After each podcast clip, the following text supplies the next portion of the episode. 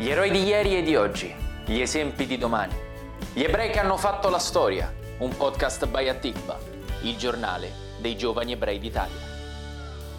Albert Einstein, raccontato da Luca Clementi.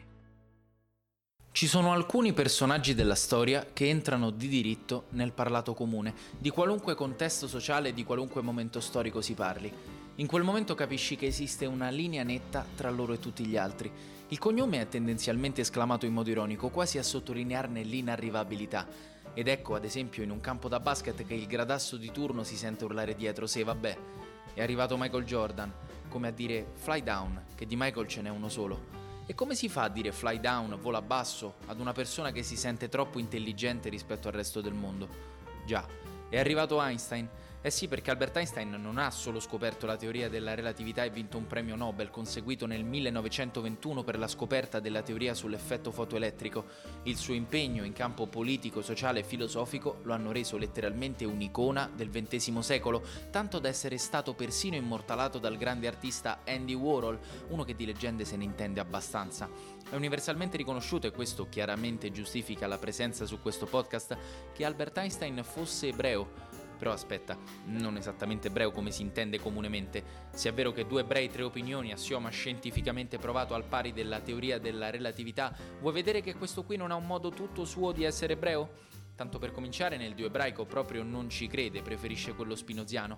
Poi considera i racconti della Torah come una collezione di primitive leggende. Fantastico!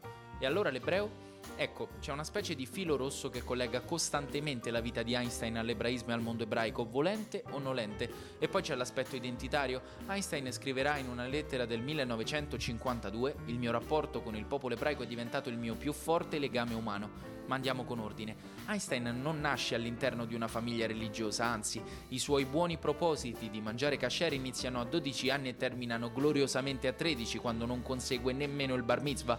Ironia della sorte, ad indirizzarlo verso il mondo scientifico è tale Mark Talmud, ebreo studente di medicina e amico della famiglia Einstein. Alla luce di come è andata a finire direi che è andata piuttosto bene. All'inizio degli anni venti, poi con la crescita del movimento sionista, con l'organizzazione sionista mondiale presieduta, neanche a dirlo, da Chaim Weizmann, viene invitato fresco di premio Nobel a partecipare ad una raccolta fondi negli Stati Uniti, accetta e praticamente viene accolto da re un po' dappertutto. Nel 1933 è costretto a trasferirsi dalla Germania, sì perché lui è tedesco, agli Stati Uniti. Hitler è salito al potere per un ebreo, anche se premio Nobel in quel momento è meglio scappare via. Rimarrà in America per tutta la vita.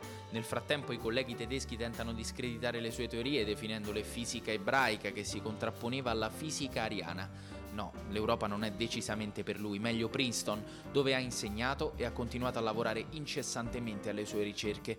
Facciamo un salto di qualche anno, 1952. In un giovanissimo Stato di Israele muore Chaim Weizmann, sì, quello di prima, il primo presidente dell'attuale Stato ebraico. C'è da designare il successore. David Ben Gurion non ha dubbi, sarà Albert Einstein. Con suo sommo rammarico però il fisico tedesco rifiuta dicendo sono commosso per quanto mi viene proposto dal nostro Stato di Israele, allo stesso tempo sono triste e mi vergogno per non poter accettare. Ho trascorso tutta la mia vita ad occuparmi di problemi oggettivi al punto che scarseggiano in me la naturale attitudine e l'esperienza per affrontare opportunamente le persone ed esercitare funzioni ufficiali.